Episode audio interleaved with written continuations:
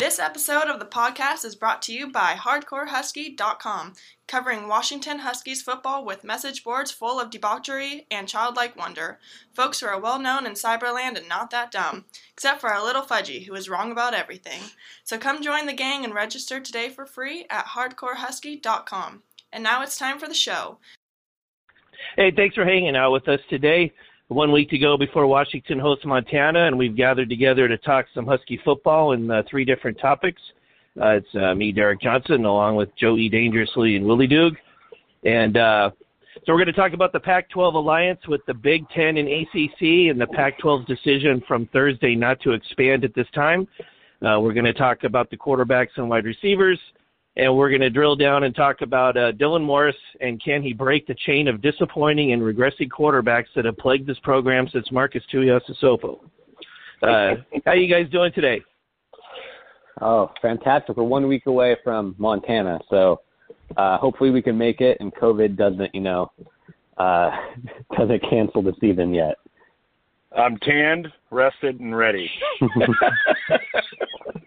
Hey, um, and by the way, before we launch into our three topics, um, what do you guys what do you guys anticipate for the uh, uh, you know the Husky Stadium atmosphere and experience and everything with you know forty five thousand masked fans sitting there? That's one of my big uh, mysterious questions I have anticipating the game is what it's going to be like. I, I expect half half full of uh, cowardly, scared people with masks on. I know. Take it to the oyster. yeah, we can't say take it to the tug anymore. Yeah, I, I, I mean, I, I've been practicing take it to the oyster.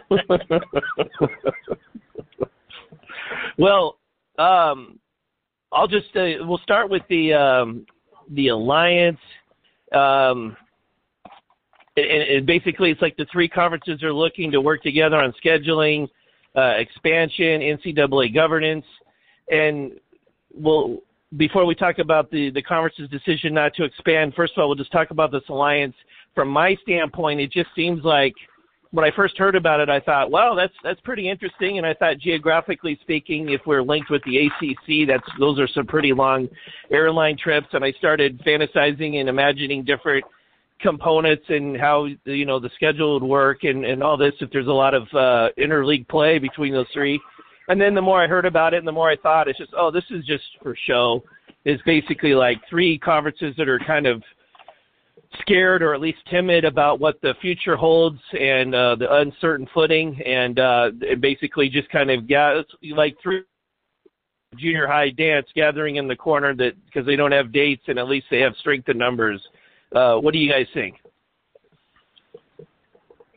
Yeah, yeah ultimately, oh, I, I ultimately think, um, you know, they've talked about, um, you know, we're going to play one team from the ACC and one team from the Big Ten each year. Correct, right? That's what we've read or heard.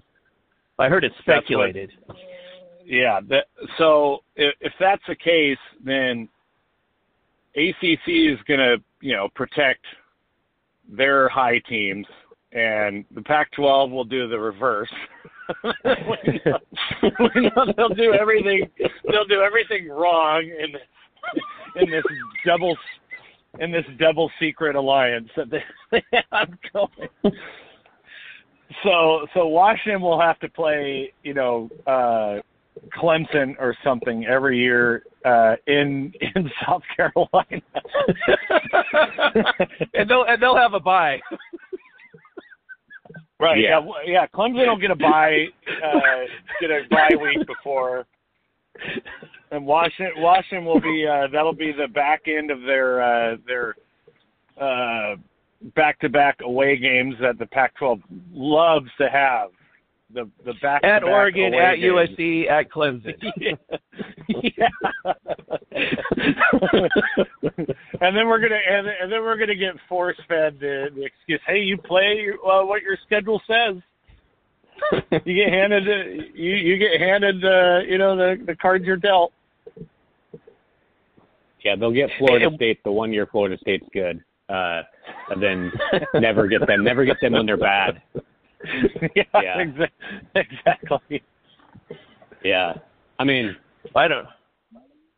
Yeah, Oh, go I don't- ahead. I don't. I don't think it really does anything. I think it's just it's people and groups that have no real options to compete that are just throwing something against the dartboard. I mean, I when you know Oklahoma and Texas joined in the SEC with what they already have. I mean, it, it just seems to me like it's pretty much over in a lot of ways. You know, the Pac-12 is not going to, and the ACC and the two in the Big Ten as well. I mean, I, I'm just kind of waiting for Ohio State to leave the Big Ten, and then the Big Ten's kind of a joke too. Uh, so I think it's just a you know, it's just kind of like you know the poor trying to band together to be poor together, uh, and I, it doesn't really even seem like they have any great ideas up their sleeve. So I don't know what's I don't even know. I don't think playing, you know, Boston College playing USC and you know every year, uh, what's what's that going to do? Or even you know Clemson and Florida State and Miami playing, you know, the Huskies or Oregon. Like you could just do that anyways. So I I I don't know. I think I think everyone's just kind of trying to keep up with the SEC, and the SEC is just trying to create a power conference that ultimately, to me, will kind of ruin college football. Um, and that's really what all, everyone's just reacting to. And and if the I'm uh, should the Pac-12 should just uh, should should just combine with the Big Ten. If they are if they're really talking expansion, and they're going to get rid of the bowl games, and they're uh, they're talking the uh, playoff expansion is what I meant. Uh, if they're if they're talking bowl games are going to disappear, then have the Pac-12 and Big Ten just play uh, their own championship game and call it the the Rose Bowl. I mean, I, you know, if they need to protect something so they don't kill any historic, you know, semblance of what college football used to be. History doesn't matter, Joey. History does not matter. I know, I know it doesn't. well, I I mean, I, know. have to say, and as much I'll- disdain I'll as. I have for as much I'll disdain as I have for as much disdain as I have for Penn State. I mean, if I'm Penn State and Ohio State, I'm basically uh, looking to uh, you know join there at the hip and uh, and you know cast their lot with the SEC if they would be taken in there. Um, because basically it's it, basically also when you see like the picture that I'm sure you guys saw was posted somewhere on the boards the other day. There was approximately uh, 10 Ohio State players that were lined up with shit-eating grins on their faces at a car dealership, um, and they were they were going to get their sweet rides. And it's like the Pac-10, uh, excuse me, Pac-12 is never ever going to go that far. Oregon might on their own, and USC and everything, but it, you're not going to see that from up and down the coast, that kind of thing. Um, and uh, really, I think that this year and maybe next year, we're kind of we'll be able to more or less enjoy college football the way that it's been, but I think it's going to start to really disintegrate into something that's completely unrecognizable by uh, 2024. yeah, yeah, I, it's going to happen quicker than we think.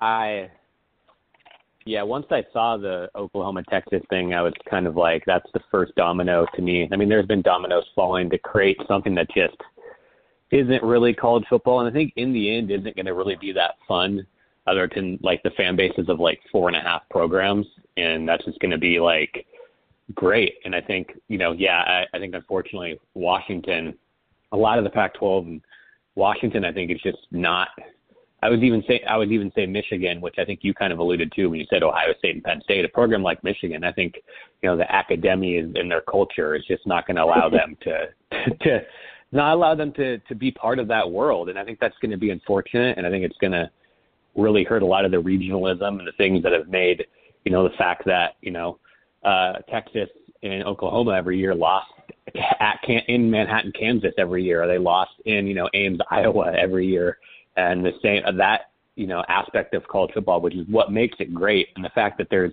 you know uh, hundreds of thousands, if not millions, you know, fucking Beaver fans and Cougar fans. I mean, that's a beautiful thing. But if those programs become like you know basically kind of like FCS programs, which is what's going to happen if I think what happens happens, then it it's not that great. We just have kind of like a you know a a dinky JV NFL where you know four programs just dominate and guys from the West Coast, guys from LA and Seattle decide they want to go play for Ohio State and Clemson and Alabama.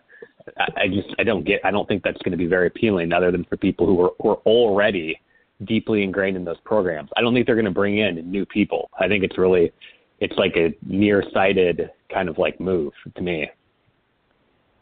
So, uh, so like eventually there's going to be schools that are going to be forced to make a tough choice. Like, is Washington, if Washington wants to move to a con- different conference, is it going to be, you know, uh, you have to leave behind Washington State? Yeah. You know, is Oregon going to leave behind the Beeve? Uh, yeah. They're going to be forced to make a tough choice, and I, I don't know if Washington has the balls to do it. I, I doubt they, they do. I mean, I don't. I, don't. I, don't have they any don't. confidence. I, I hmm. I don't have any confidence that they'll screw over the Coug, and they should. They should just, you know, it, it's not about your little brother anymore. It's it, you. You've got to survive, and and these conferences would want the Seattle market. But I mean, yes, they look at the TV dollars. They'd want the Seattle market. The the only market that looks good on paper but isn't is probably, you know, the San Francisco Bay Area market because they just don't they just don't give two shits about those two programs there. No, and, and this yeah. might be the time for David Shaw to jump ship, anyways, if he ever wants to. If he wants to maintain uh, status as a as a good coach, because Stanford's not going to play that game. So I've already thrown um, I've already thrown out to Wooly Duke that he's the next Seahawk coach in waiting. I mean, I don't know. I I don't know. Weird career. I, One of the weirdest careers I've, I've ever seen with a college football coach. Uh, he should be ESPN. ESPN should be shoving David Shaw down everybody's throat. I mean, well, here we'll go to the oyster for a second. If they want to be so woke, they should be shoving David Shaw down everybody's throat, but they don't give a shit about West Coast football. That no, this is true. why recruits this is why recruits don't want to stay on the West Coast. So allegedly, allegedly, uh, football on the West Coast is dead and it sucks, right? Okay, so why why is Notre Dame why is Notre Dame hot on the trail of a fucking running back from Lake Stevens? Yep. Apparently, we suck and we we we don't play football and we're fucking soft up here. Yet they all want to come here and get our high school football players. So fake news exists in ESPN. All right, all right, I'm done. I'm done. You know, it'd be I'm an done. interesting thing to do, um, like as a as a post, and this is not something I would be inclined to do, but if somebody out there listening wants to do it, um, is go back to like even when you know Sark or even Willingham, but you could just keep it to the last ten years, from 2011 to 2021 all the marquee in-state players that have gone elsewhere and then put it together like a, uh, the the roster of what that would look like. Well, oh, yeah, that's something uh, we've already talked about doing a list. Of. yeah, I've wasted so much time in my life going through old databases and looking at the guys who, yeah, who who who laughed and creating those, uh, creating those like yeah those like ultimate dynasty teams. Yeah, it'd be pretty uh uh, be pretty amazing. I mean, uh, there's definitely. I mean, when, when I think about most, I think about 2016, and I'm like, God, they were just, a, I think, a couple guys short of really being, you know, an elite team that could have maybe, you know, at least taken Bama down to the wire and maybe won. And I'm like, they probably, if you've had like some local guys, like three local guys, mm. like, yeah, just if they would have stayed, and N'Keal Harry is like probably the out of state guy. I think they were like, you know, it was like a toss up between him and ASU. I'm like, they they would have probably had it, but they just have never post.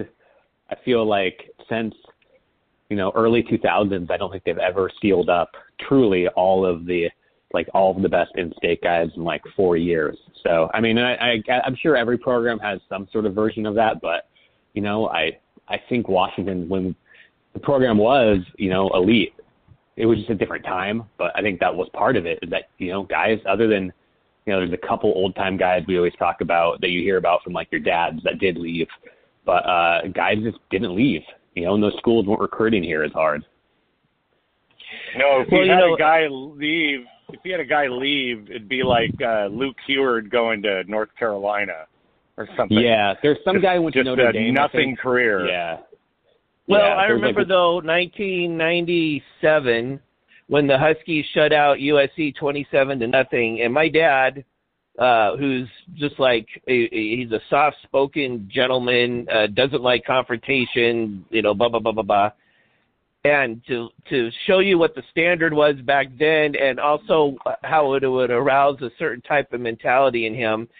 When the Huskies were in the middle of that game where they shut out USC 27 to nothing, and uh, Travis Claridge, you guys remember that name? Yep. Yeah. Oh yeah. And he- yeah. He's dead. He's actually dead now, but um he was laying on the turf there with some sort of knee injury or something.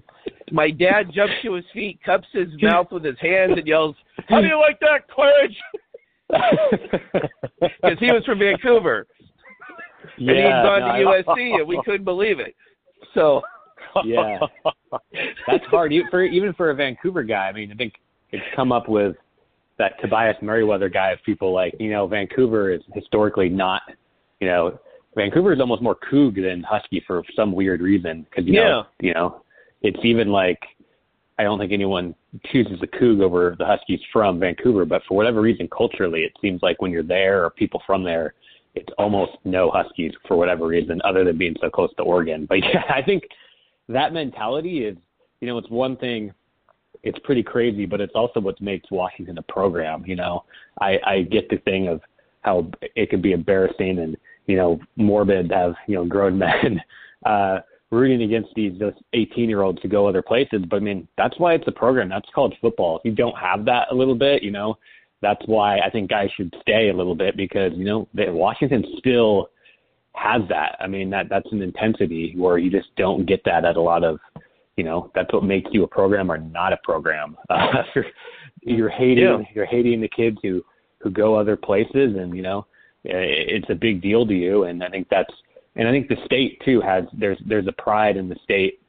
It kind of hits a lot of sweet spots to create it where I think you have a lot of states like Arizona and Utah and stuff out west that just people didn't move here until too late, so it doesn't have like that deeply ingrained pride, and you know the programs didn't get good until too late. Where you know Washington's always been like that. If you don't leave, if you leave, um, you know it's it, it it leaves a bad taste. And I would say the same even for Oregon. When I see an in-state Oregon guy who quietly their their top in-state guys almost never go uh, to Oregon, and I'm kind of like, you know what? I don't really like that guy. I don't really like that guy. I think I think uh, I I, I kind of want elite players from Oregon to go to Oregon too. I kind of think that's college football. I think it's stupid.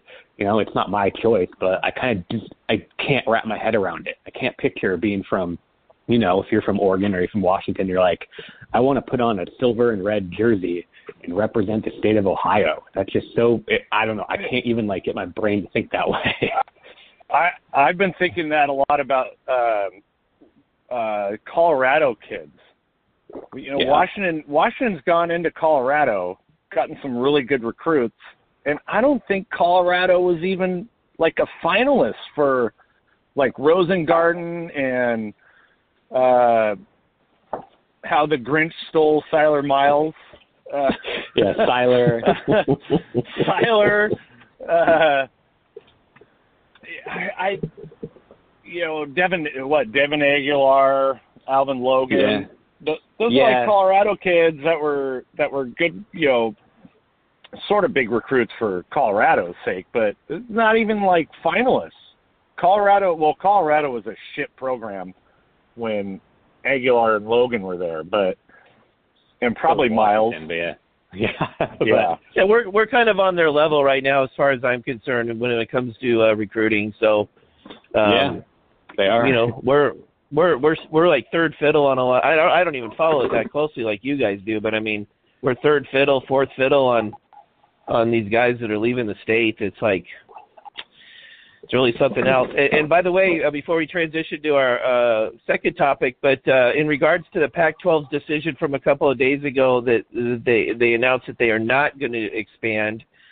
Um, my one trepidation there is that you have the likes of Oklahoma State and Baylor out there, and I know that doesn't really seem to make any that doesn't really resonate with Pac-12 and and uh, the Pacific Coast and this kind of thing.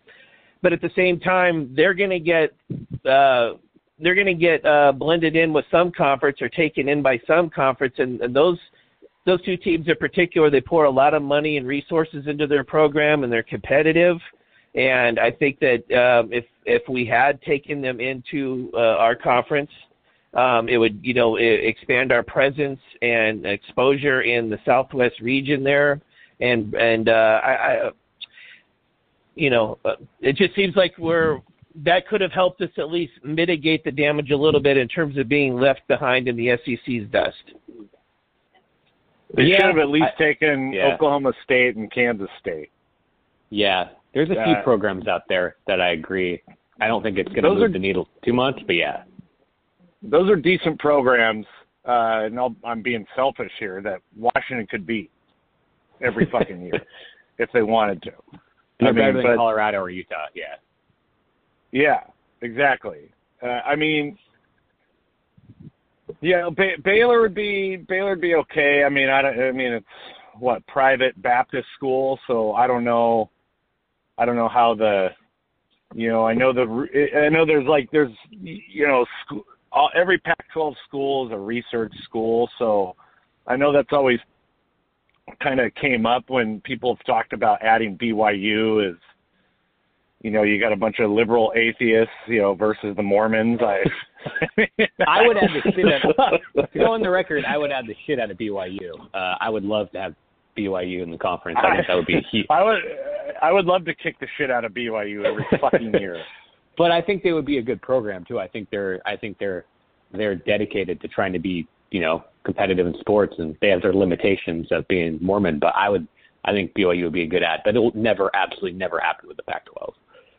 It won't. No, well, and it I'll won't. say yeah. this too because you have you have a situation like even I said this on the boards a few months ago. The Boise State the city of Boise is growing and growing at a rapid expansion, and uh, and they'll become more or less like a Seattle in in the future, and so they may not be small time. Uh, so an argument can be made there, but really, I'm I'm kind of my comment from a second ago was not so much trying to figure out which team should come in, but the fact of whether or not sh- teams should come in or not, because the Pac-12 has made a decision to just close the gate and not let anybody in and um, I, I wonder if I come back to bite us if these some or all of these schools that we're talking about here end up going into other conferences. Uh, you see what I'm saying? Yeah, yeah, I, I totally get it. Yeah, I think the Pac-12. I assume their focus is right now is just trying to get USC, Oregon, and possibly Washington to not leave. I think that would probably be their maybe ASU. I think their their problem probably as a conference is more, you know, trying to keep their their powers from you know bolting. So I I don't know, and I don't know if adding schools you know does anything with that. So I think they're folk. I don't know how they do that. I think if the if the you know the Washington's the, never leaving. Washington's not leaving. You know, only thing Ever. positive from it to me would be if Oregon. I hope Oregon just leaves and then the Pac-12 stays, so at least we can be the new Mountain West, but at least you know it's just it's just us. It's not like it's not culturally, you know, and program wise. Every program in the Pac-12, I think, for the most part, other than you know a couple, makes sense. They're the same, but it's just like culturally and the way they run things. It's like Oregon makes zero sense, and it's just like weird to have to compete against this kind of operation throwing maybe a Utah or ASU, but they just suck too bad to really to really do anything with it because I think they're both quietly kind of sketchy uh, and committed to you know being football programs. But yeah, long story short, um, uh, I, I just think the Pac-12 is just trying to keep those teams in.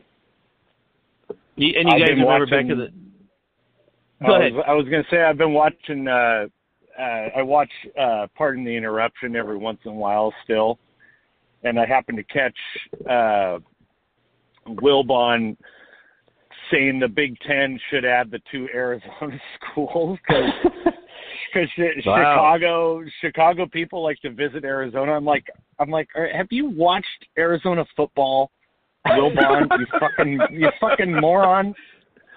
Or are Maybe you thinking or are you just saying? I I don't As know. we head into I'm like, halftime, uh, ladies and gentlemen, in Tucson, Arizona, it's Ohio State 56, Arizona 3. yeah. it's like, uh, or are you just trying to get uh, two average programs to come to your conference? But I, I, I don't know, just just mind blowing. Like, why wouldn't you want to get Washington and Oregon to come there? I and to come to the Big Ten. I, it, I don't know. It doesn't. Maybe he's maybe he's scared or something. You know what would happen I don't know, but- Arizona schools were in the Big Ten? Ohio State would play them, and all of the best players from the state of Arizona would be playing for Ohio State, and I'd be screaming at my TV, "Why is it? Why? Why is this even a thing then? What is the point? What is the point? Exa- the- Like yeah, if, if we if Ohio. State not to go back to the same point, but if Ohio State's here in what's it three or four years and their two best players are from the state of Washington, it's like why does this thing fucking exist? Why does why does college football exist if that's going to be the case? So end of end of rant. And by Yeah. the way, one final point on this, um, and then we'll move on to the next topic. But have you guys noticed how, at least from what I've seen, and you guys correct me if I'm wrong, but you notice how Emmert doesn't seem to have any central role in any of this? Oh, he's disappeared. I I think he disappeared after uh the Willie Lyles scandal came out and he had this big his like homepage on the NCAA website was about how cheating will not be tolerated and it was like a one page manifesto and I emailed him about how are, how are you going to allow a head coach of a of a program to write a check from the university to a street dealer and then not punish them. So I think he's been hiding ever since he got that email from me uh scolding him for for his big stance on cheating will not be tolerated. Uh, oh, I know where he was hiding. You know, I said this-. I I saw him one summer. Uh, I saw him one summer, uh, probably three years ago. I think he was. uh We were vacationing um, up at Sun Mountain Lodge in Winthrop, and I saw him up there for a wedding. He must have been up there for somebody getting married, and uh that he wears a lot of makeup. Not. uh not not not having a press conference. Uh, guy, old old guy likes his makeup. A little uh, a little little drag queen looking. well, I will say this, and I'm being I'm being dead serious, 100%. I'm not exaggerating. Um, I said this on the boards maybe three or four years ago, I think, but um, when I was riding bow down to Willingham and I went into Emmert's office and interviewed him, I was interviewing him, and then I went to uh, Scott Woodward's office to interview him. And prior to those interviews, I thought that Woodward was going to be kind of this you know, milk toast, wet mop kind of guy, and I thought Emmert was going to have some sort of strength and gravity to him a bit. And when I went into Emmert's office and I shook his hand, and I'm not saying this to just like ridicule him and, and exaggerate or anything, I'm being dead serious. His hands were so baby soft, it was incredible. And and then he had trouble for whatever reason he had trouble maintaining eye contact with me. Um, and when I went to Woodward's office, he gave me a really firm handshake, and there were multiple times where we, um, I don't mean this in a confrontational sense, but we were talking and and our eyes would lock for several seconds, and it was a whole different thing, and it was not, it was complete inverse of what I expected prior to going into those Two interviews. So I want the pool boy back.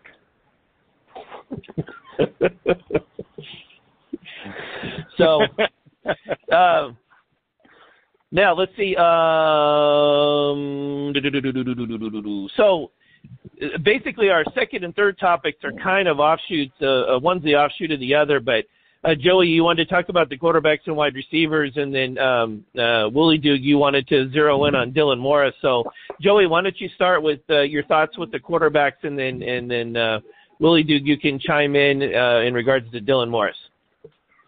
Well, I'll just say uh, real quickly that um, you know I've heard, yeah, I've read every you know practice report and uh, in anything I could find of anybody who's been at practice, and I, don't think it's it's. I have got one sort of inside source about uh, Dylan Morris, and and I don't think it's a Doog man thing anymore. I I think that he is he's like you know maybe yeah not the most talented guy you've ever seen or whatever but i i've heard like a real true leader and could could be an absolute winner. So, uh, I mean, I'm I'm I'm starting to get a little duped out and excited about it, but we'll see. we'll see. And and I, I just want to say one thing. Uh, Pat O'Brien was never going to be the backup. He's going to be the backup if uh, Montana, if we're killing Montana by you know 50 points uh, going into the fourth quarter, then I think O'Brien's the backup. If uh, 50 knock on going wood, into the fourth quarter. yeah. I'm sorry. Uh, hey, I, I, hey, I'm gonna be, hey, I'm gonna be, dis, I'm gonna be, I'm gonna be disgusted. I'm gonna be disgusted next week if we don't hang a hundred on them. Anyway, that's just, that's just me. That's just me. Anyways, It'll be Uh, it'll be 30 30 34 10 going into the fourth quarter. There's my prediction, but please continue. Uh, I'm I'm getting angry as we speak. uh, if if uh, knock on wood, Dylan got hurt the fifth game of the year, then Sam is the backup. I think that you know, I mean, Wooly Duke is you know he's texted me that you know this, and I, I echo his thought on it.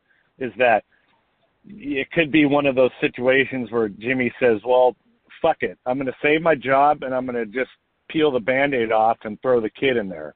You know, then I've got uh, I've got the crutch of a true freshman that just came out of Catholic school to uh, lean on. So, anyways, Well, that's that's my little that rant.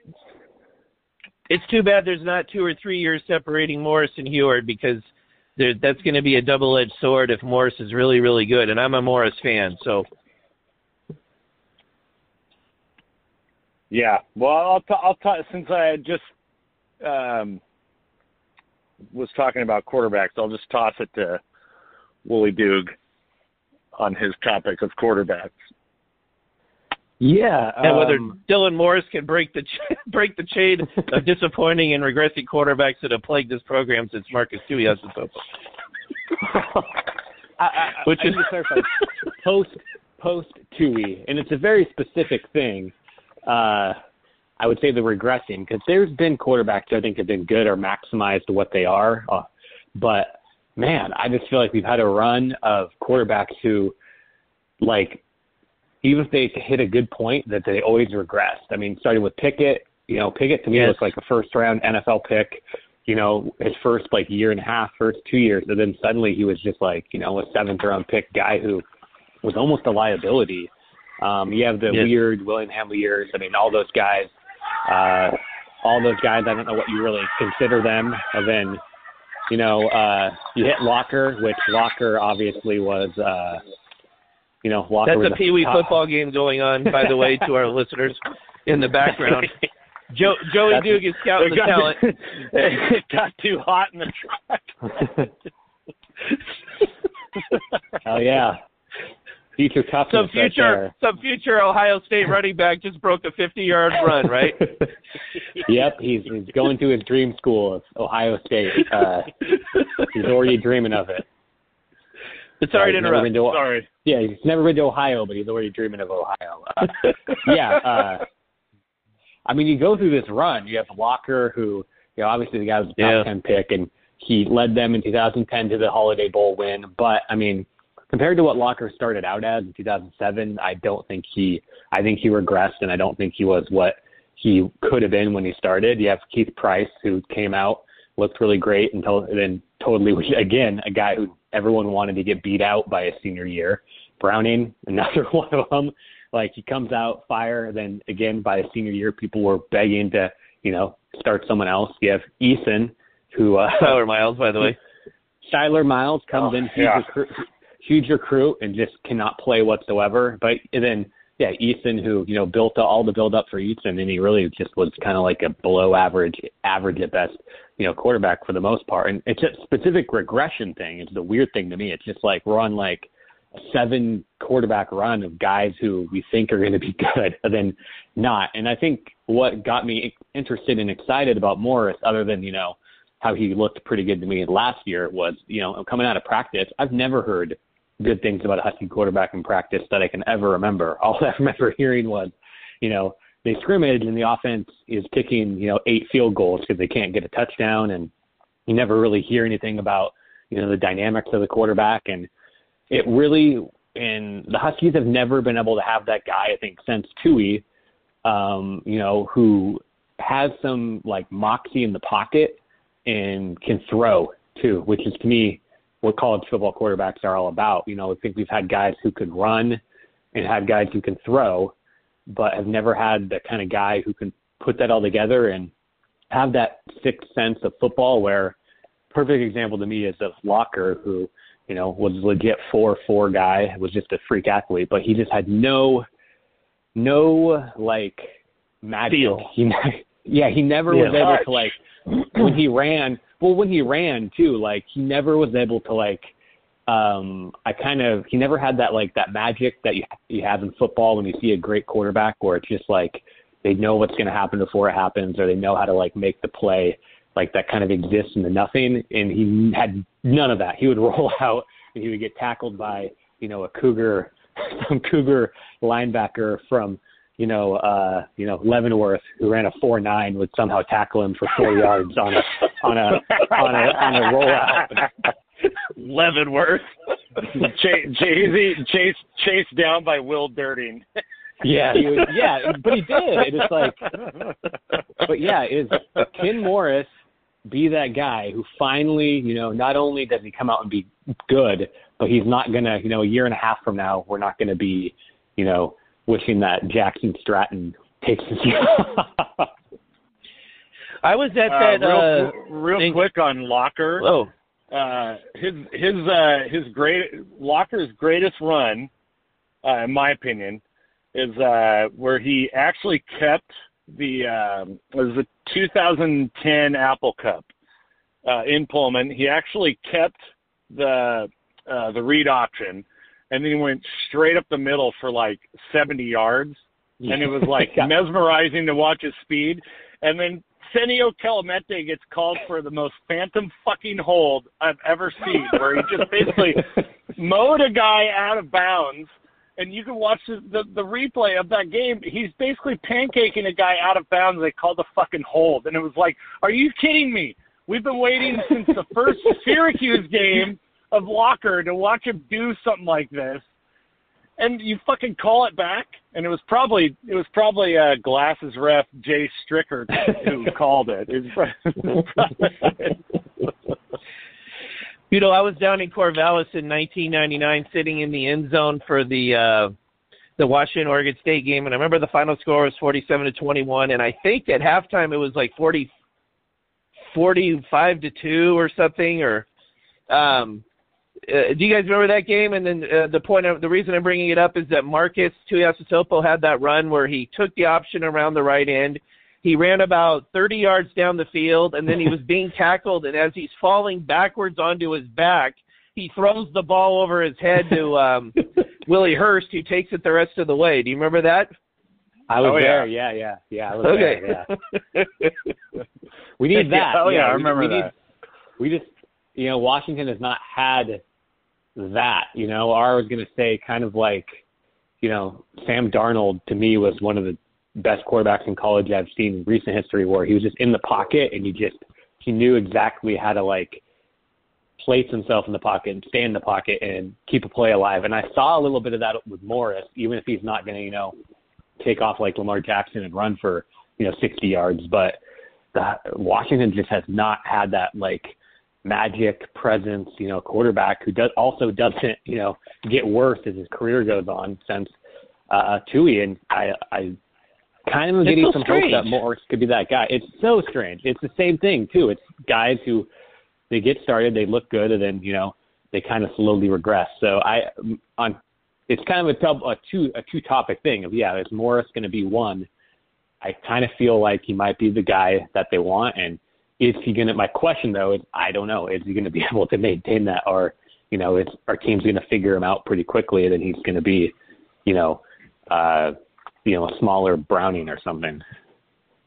he's got a he's got a, a brain though. I mean, he doesn't seem like a one trick pony like you were talking about Jake a second ago, where it's just um, you know running straight up the middle, and then if there's nothing in his way, he looks magnificent. But otherwise, you know, um, but Morris Morris Morris has got that that je ne sais quoi, you know, he's got something. I'm really uh, that's uh, uh, you know along with McDuffie, he's uh, Morris is the guy I'm really looking forward to watching uh, this year and uh, seeing what what he could do in, in helping to lead the team, and at the same time, uh, you know that that clock is going to quietly start ticking for for Huard in regards to um, you know does he want to sit behind Morris for three years? So I think the uh, the uh, the Morris gif of him taking the needle and injecting, you know, uh, chasing ch- chasing the dragon, you know, in, in his veins is. Uh, I think that's what. Uh, well, I, I mean, when I wa- when I saw it on, you know, at, on the game, it was like it was like, oh, I fucking love this guy. um, yeah, yeah, I, I, uh, you know, I, I almost want to go back to like you've. Re- it's hard to it's hard to remember how um, hair pulling, you know, angry you could get at Tui for just some of the things he would do. You'd be like, you'd be like, you know, he'd he'd uh, he'd be carrying the team on his back and then he'd throw an interception to a guy. There's no receiver in the area, and you're like, Marcus, what the fuck are you looking at? Because remember that Miami like, game? Want he, that? Yeah. The Miami game, he almost gave it back. In the uh, the Rose Bowl against Purdue, he almost gave it back. Yeah. Yeah, that I, uh, pitch in Purdue. Jeez. well, I'm not the I'm not the first person to, to make it, but I thought it pretty quickly of yeah, of, you know, Morris to me, if I had to go with like a recent comparison, kind of looked like a, you know, a better passer, a thicker but not as athletic like uh, Trace McSorley. But I mean, I hope he doesn't have the Trace McSorley had that like I think we saw a few times in that like five times in that Fiesta Bowl where he would just chuck up weird passes and throw like you know five five uh, picks that should have been made every game. But at the same time, like he would make five plays, you know that you know the, the Husky last ten Husky quarterbacks would not make because they just didn't have that ability to you know know when to take a risk and be willing to do it and have the like moxie to kind of like be a weirdo like spaz and just like hit the seam or make that throw. So I uh I gotta say I'm I'm duging out a little bit on the Morris thing. I will say, you know, in the at the same time the the curse of, you know, everything that works out for every other program never works out for Washington of, you know, the Huskies finally get the in state five star number one quarterback after missing, you know, like three in a row. Uh, and now he's he he's going to be two years behind a lo- another local guy who's who's going to be good, and he's going to transfer, and he's going to be Joe Burrow somewhere else, and we're all going to be like, yeah, uh, you know, Huard is at USC or he's at you know like Texas or somewhere, and he's Alabama, he's winning the Heisman, and you know we we we we ran him off because you know we had a we had a glorified uh you know, we had Trace McSorley. We couldn't, we couldn't, he couldn't beat him out as a true freshman. So I know that's going to happen. Morris will be good, but Huard will transfer and then become Joe Burrow uh, at some other school, and we'll, we'll all be, all be kicking ourselves again. So Sark accidentally uh, bumps into uh, Sam Huard at the uh, yeah. at the Burien Home Depot or something, and uh, Sark's already working it. I'm sure. I'm sure Sark's already working it. Sark's already he's already at the winery. Uh, he's already he's already you know getting blitzed at at Huard. Is there a winery with the Huards? I can't remember. He's already but wherever it is, he's drinking wine and he's getting he he's he's saying you know you know they're you know, what if he came down to what if he came down to Austin to go seven and five every year in, in Austin? Passing passing time passing time wines. If passing you time notice, wines. If you notice, uh Kimmy hasn't been pumping them up very much lately, and they've been really shitting on Sam Huard for no fucking reason.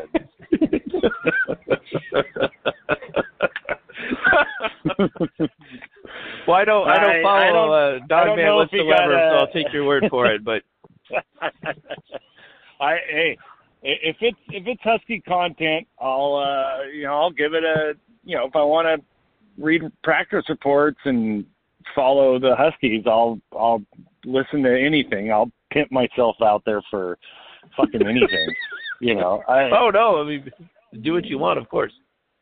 Well, I don't subscribe to their website anymore, but yeah, if, if it's uh, you know, if it's if it's pod, I'll I'll check it out until I get irritated and want to throw my phone out the window. I'll tune it in. um, let's see, and then uh, do you guys before we conclude then for today? Do you guys want to talk about Montana at all? I wanted yeah, to get think, into just yeah. a little bit on the a little bit on the receivers. Is is uh, oh, I'm sorry. It yes, could yeah, be, yeah. No, it, it could be these.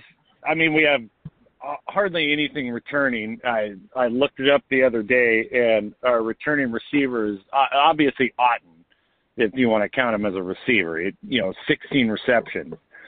But then uh, the next two guys returning as far as re- receptions were Terrell Bynum at eight and Kamari Pleasant at eight. so it's like it's, it's, it's pretty uh it's it's pretty bleak. Yeah, yeah. Uh Pleasant had more receptions than Odunze and uh McMillan last year. Uh but you know the it, it those could be that could be a position where you have talent and it's really like, you know, who who are they going to throw it to? You know, they have to throw it to somebody. So there's there's going to be some guys putting up numbers. We just it's just such a great unknown. It's I, I don't I don't consider wide receiver as such a bad or you know a glaring hole as uh, you know the other the other inside linebacker or um, I'm I'm actually quietly worried about safely safety besides the uh, uh, Bradley Hiles or Radley Hiles uh, I don't know why I always want to call him Bradley Hiles, but anyway, anyways, because uh, I want to say Bookie, I guess. Yeah. Uh, so I, I, I don't know. The receivers, I'm kind of like I, I'm kind of even on. You know, I, I, I, I don't have a lot of expectations, and I'm not you know doom and gloom on the position just yet.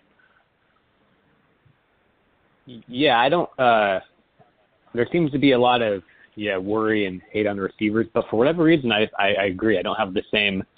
I don't have the same thing. I mean, I just feel like I liked what I saw from McMillan, who I think might be hurt, and Odunze, even if they did have some flaws last year. And you know, I think Bynum's a solid, like, you know, uh, guy who you prefer to have be your number three receiver. But I think if he's going to be okay, and I think the transfers they brought in, I think will add some stuff. I feel like Ja'Lynn Polk quietly could be, you know, the guy they never seem to have uh, for a long time. Who just, you know, if we need like a nine-yard catch on, you know, second and six, he's going to get open and he's going to catch it.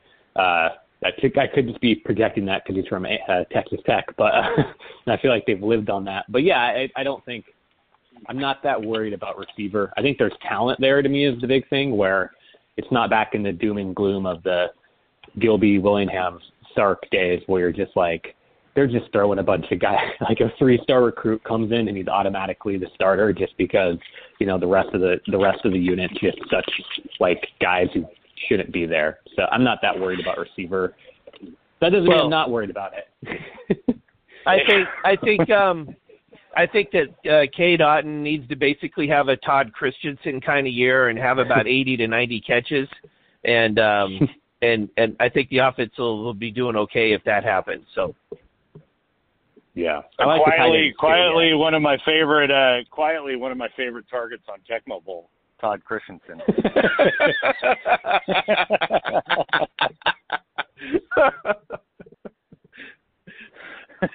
okay, and I, I know none of us have really scouted Montana at all, but I mean, uh, you know, Joey's expecting a 50 point lead heading into the fourth quarter. I'm expecting it to be a little tighter. I don't know if there's much more to say, but uh, I I am a I'm a fan of I'm a fan of the run game. I I, I if I I'd be the a complete opposite of June Jones. If if I could run the ball 70 times a game and not throw it, I would fucking do it. and I'm still waiting for the Huskies if they're going to schedule these uh, cupcake games.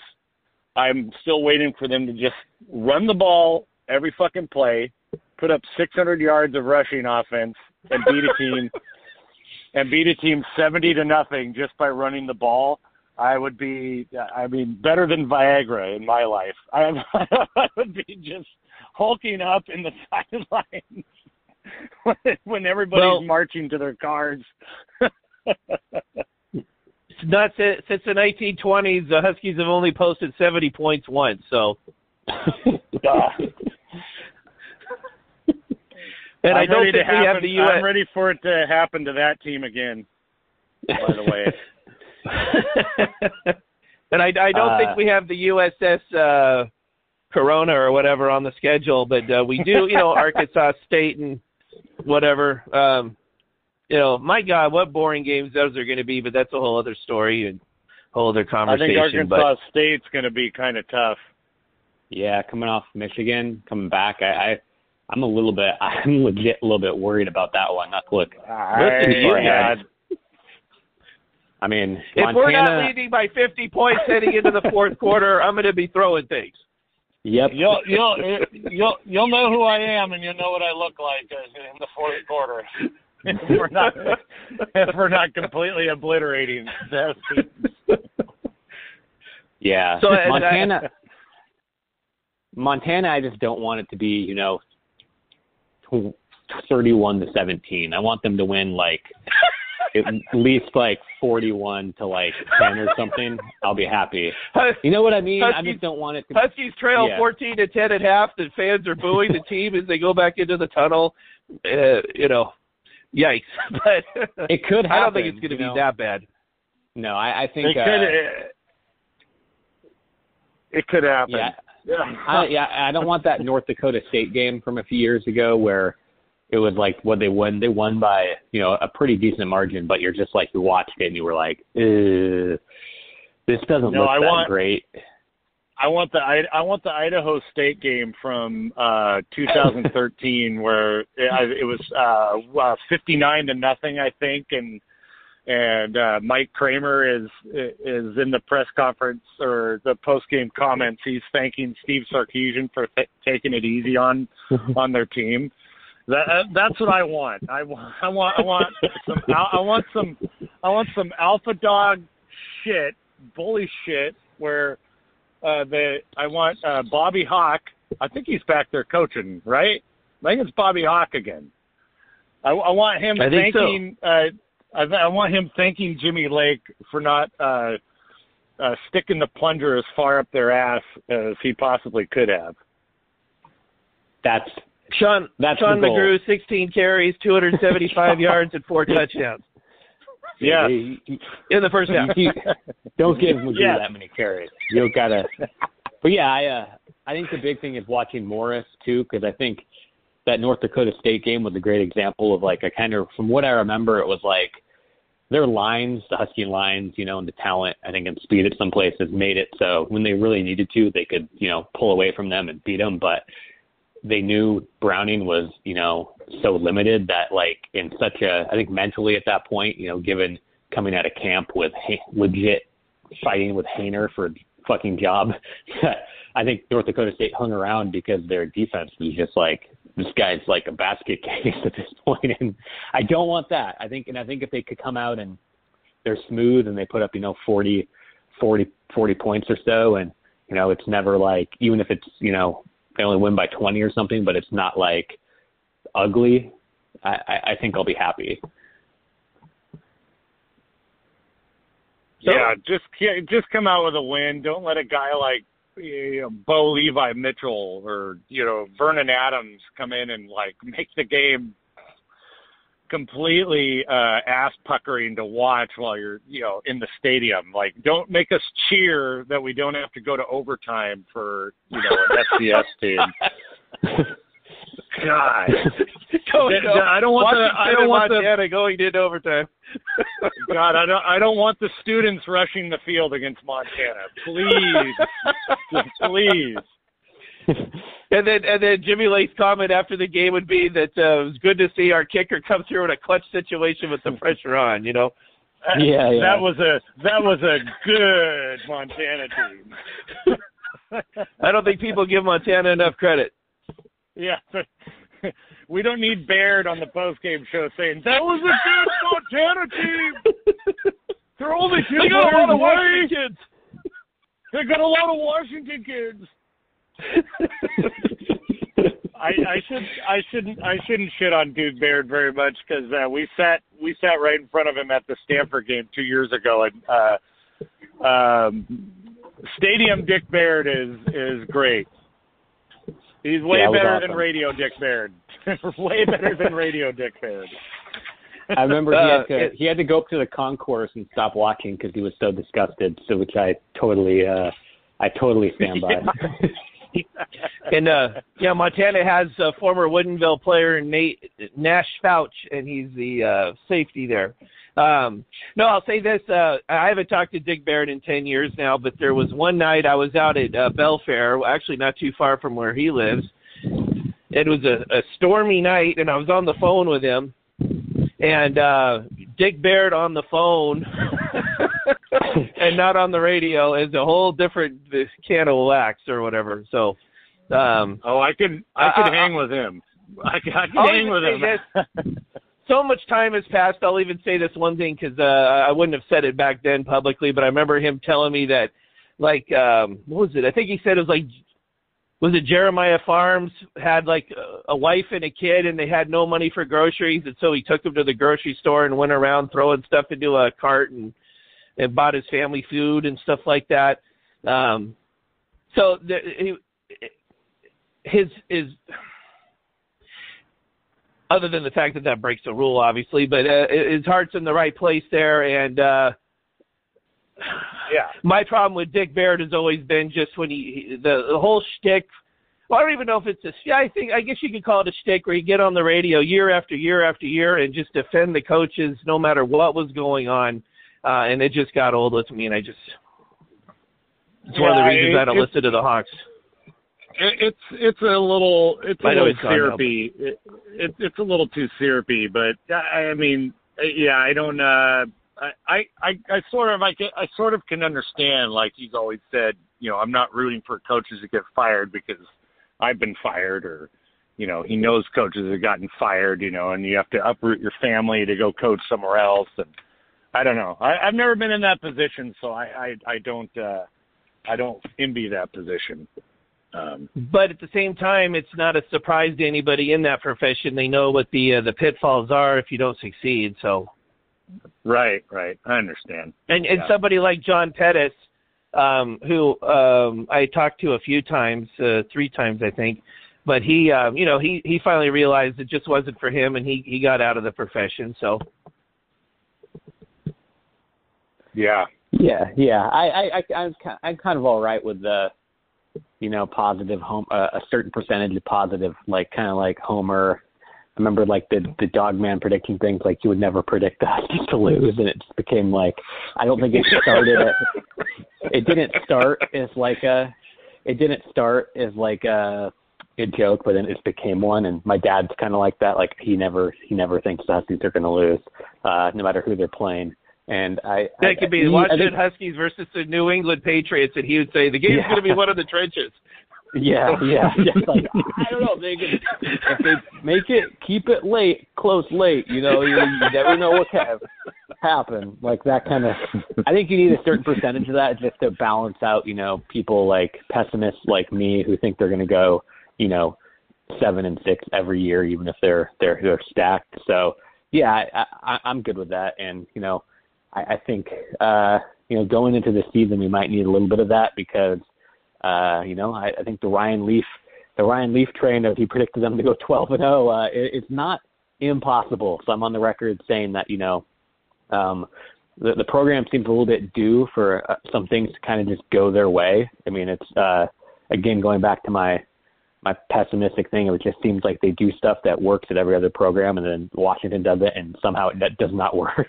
Uh, yeah, I think they're due, I think they're due. Like case in point, I think Dylan Morris not to you know keep this going for too much longer, but I mean, you look at other programs that just seem to have you know all at least like all conference good quarterbacks that just kind of come out of nowhere, and Washington just seems like they've just been bringing in guy after guy after guy who you know looks the part, and everything seems like it's going to line up, and then it turns out they're you know a B minus at best, or they transfer to Central Michigan, or transfer tra- transfer to transfer to UCLA. I was you know I was talking about with Joey earlier this week.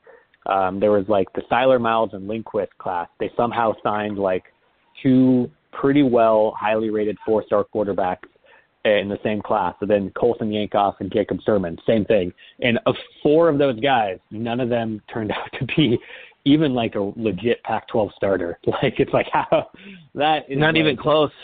Not even close. No. Like all of that. I mean, it's just like uh, I'm trying to, and I don't think it was a development thing either. Like it's just like things just don't. The Washington program, you know, since you know, I'd say like the mid '90s, you know, since the Don James year, it just seems years. It just seems like nothing is given. It's just always like anything they get has to be. Even Petersen was like they they you know they got Petersen. Everything was just a, a grind, and they had to like get a couple things. About the only thing that was kind of like a random workout was I think John Ross getting hurt that one year, so he was like still around, and that was about that was about it. Like other than that, it's been like you know working through things, guys getting hurt and having to you know have the next guy stand up, and guys not panning out. You know, uh, coaches you know regressing, quarterbacks regressing, but this is the year it all turns around. Isn't it something though? Um, and we'll wrap up here in a second. But isn't it something that six years that Chris Petersen was the coach at Washington, and throughout all that time, we never had a premier quarterback, um, not once, and, and not even close. I- forget premier, not even like a second team all conference type of player. Not you know. Well, well, I mean- didn't Browning? Well, you know what, Browning uh, was player of the somebody year out there in screaming yeah i was going to say somebody out there screaming player of the year or whatever but that was uh, that was john ross that wasn't him Yeah, I think So- the AP Player of the Year was John Ross. I think, and and Browning was like the the Conference Player of the Year. Which, yeah, uh, no, it, it, Yeah. it's crazy. And Browning, uh, a quick aside, is like one of those players when, you know, the hardcore fans, you watch, you know, players on other teams in the Pac-12, and I'm like, they hear these guys get all these accolades. I'm like, that guy actually kind of sucks all the time. I'm like, Oregon, Oregon players are like, you know, players sometimes get get all this hype, and I'm like, I guarantee that guy's not good. Just for whatever reason, like college football is weird like that. Like things can kind of like come together and make a guy look really good, and then you know. Uh, the the general media and like dorky fans will be like, "Yeah, that guy's great." I'm like, Browning was that Washington's that guy. Where other, I assume other good fans of other schools were like, that guy sucks. But like, well, browning was like, the Dan, the danny o'neil of of husky quarterbacks you know and i don't mean i don't and, I- and i'm talking about the oregon quarterback not the announcer or the uh Yeah, yeah, broadcaster. I know you're talking about. yeah, yeah, no, that that kind of stuff. Yeah, And- like yeah, like uh, P- Penei Sewell's the greatest tackle that's ever played college football. The history, uh, the whole history of college football. Penei Sewell, greatest tackle ever. Uh, I Penei Sewell, Penei Sewell, uh, leveled by Myles Bryant and ended his season. That's that's the greatest fucking tackle ever. Hey. Correct? That's that's what we're Well, talking about. the Cincinnati Bengals, who desperately need a left tackle uh, more than anything, past. So I I think I, I'm going to stand with that and having to play right tackle in the NFL because you're six four. He's so he's Uh, so he's so great. The he's so great. The Lions moved him to right tackle. yeah, That so- guy. that guy, uh, yeah, that kind of stuff. I mean, we're, I mean, he's not a great example because I, I do actually think he's good. I just think the hype got a little he's, bit He's out of. good. He's good. he's not control. fucking Anthony Munoz. For, for He's not. He's not Walter Pace. He's not Walter Pace and Jonathan Ogden, or even I think Matt Kalil was, was better than him. But You took Orlando Uh, Pace and Walter Jones and you combine them for a super tackle. That's what it was. That's what it became. Walter Pace. Walter Pace. I would love to see those guys to if they had to, to take on Myles Bryant. I would love to see what would have happened. Uh, you know, uh, those guys. Myles Bryant would be deceased. Uh, but you know, same thing. But yeah, no, I think I think we kind of went down a rabbit hole of yeah of the Browning thing. The quarterbacks you're saying during the Petersen years, yeah, I mean it just never. I mean, it never would have. It never was anything, and I think we all thought Petersen. Turns out though, Petersen liked small, small untalented quarterbacks from Northern California, which makes sense because that's like That's it's a demographic. That's why he was. from inland Northern California. He Browning and Haener were the guys that he loved, and they were small, small, scrappy, you know, not talented quarterbacks from Northern Cal- No, no, no, inland no, no, Northern. California.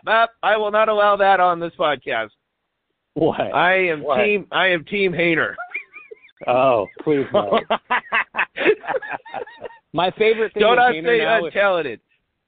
That My man is going to was- uh, he's going to come he's going to amass a ton of yards and victories this year for the Bulldogs of Fresno State. as disappointing as as Ethan was, you know, Ethan is now, you know, basically just having to prove that he can start for the Indianapolis Colts and fucking Haener is starting for Fresno State. It's like that's all you need to know. That that should never have been a competition. It was moronic that they had that as a competition at, at all. Yes. You know, one, one guy is, you know, set up, you know, an NFL franchise that's, you know, one of the better teams in the league right now is setting this guy up to be their fucking starter. Granted, a guy got hurt, and the other guy is at a Mountain West fucking an upper mid-level Mountain West fucking program. And Petersen and those guys were allowing there to be a competition instead of saying, you know, this guy's going to go out there and play. So that was, you know, kind of with the, the Petersen quarterback thing, is I think he was just a little too his Achilles heel. I think was buying in a little bit to that, you know, little engine that could being a thing, and you know he couldn't. I think not being able to sign Eason out of high school, which I don't know if anyone could have. I think Eason just wanted to live in a Florida Georgia line fucking music video and do coke and uh, the South and the SEC. so I don't know if I don't know if Don. And if we're going to start bashing that, I'm out. yeah. and I, and I Damn right. it. You know, Lake Stevens is a lot like Sedro-Woolley, and I kind of get that. Like, I mean, if you're, you know, a guy from Northwest Washington, from a town like that, who wants to be a fucking, you know, big dick quarterback, and you want to go to a country fucking school and live it up, I get that. And you know, I, I think that maybe even you know Don James and Nick Saban and Dabo Swinney on one staff couldn't have got him to go to Washington, but that's what Petersen needed. That was his, one of his big losses to me was you know not being Oh, able to get Eason. If they could have got Eason and had him start in 2016, uh, you know, and had you know that Rose Bowl team in 2018 has Eason as a junior, you know, Hmm. uh, with two years under his belt, and 2017 with a year. Imagine that, and that's where he lost. I think that was his biggest loss to Petersen, especially at quarterback. Was yeah, he just needed that that NFL guy, and he never did it. Crazy. Yeah. Yep. So, shall we wrap True. up now? Yeah, yeah. went, went, went deep right. on Hey, some let No, me I- uh, let me let me shout out. To I didn't mean that our friends- sarcastically. let me shout out to our friends Michael and John from our uh, uh, our doom and gloom text thread, and and and our old friend Jeff that left the text thread because we were too negative. He's out there somewhere. Um, so let's see here. Uh, real quick, little housekeeping. Um, where's that thing? Because I had it on here a second ago. Um. Okay, so to answer the purple bays, the airspeed velocity of an unladen swallow is roughly 20.1 miles per hour. And also, let's see here. I was gonna. I already told you guys this before we started. Pass. I, I don't know what the the thing was, but I, I I didn't think to do this until about ten minutes before we started recording. But I threw up a post and just said, "Hey, we're about ready to pod. Uh, do you guys have any questions or whatever? And that was a question that Purple Bays had. I don't know what he's drinking this morning that would want him to. But now I told you guys this before we started recording, but I'll just throw this out there that a couple of uh, pop, uh, one person in South Korea downloaded our last episode. so we're we're blowing up in South Korea. and then uh four percent of our audience is non-binary, which oh, and it, it, that's literally what our stats said. So I Uh, I still I still don't even I, I don't even know what that even fucking means. I, I Uh, I'll be honest, I don't either, but I don't know if it means that you refuse to acknowledge that you're one or the other, or if it if there's actually a physical thing to that, or I don't know. Oh God. All Anyways, right. I'm another- gonna, that's for I'm gonna start podcast. yelling. I'm gonna start. I'm gonna start yelling at clouds.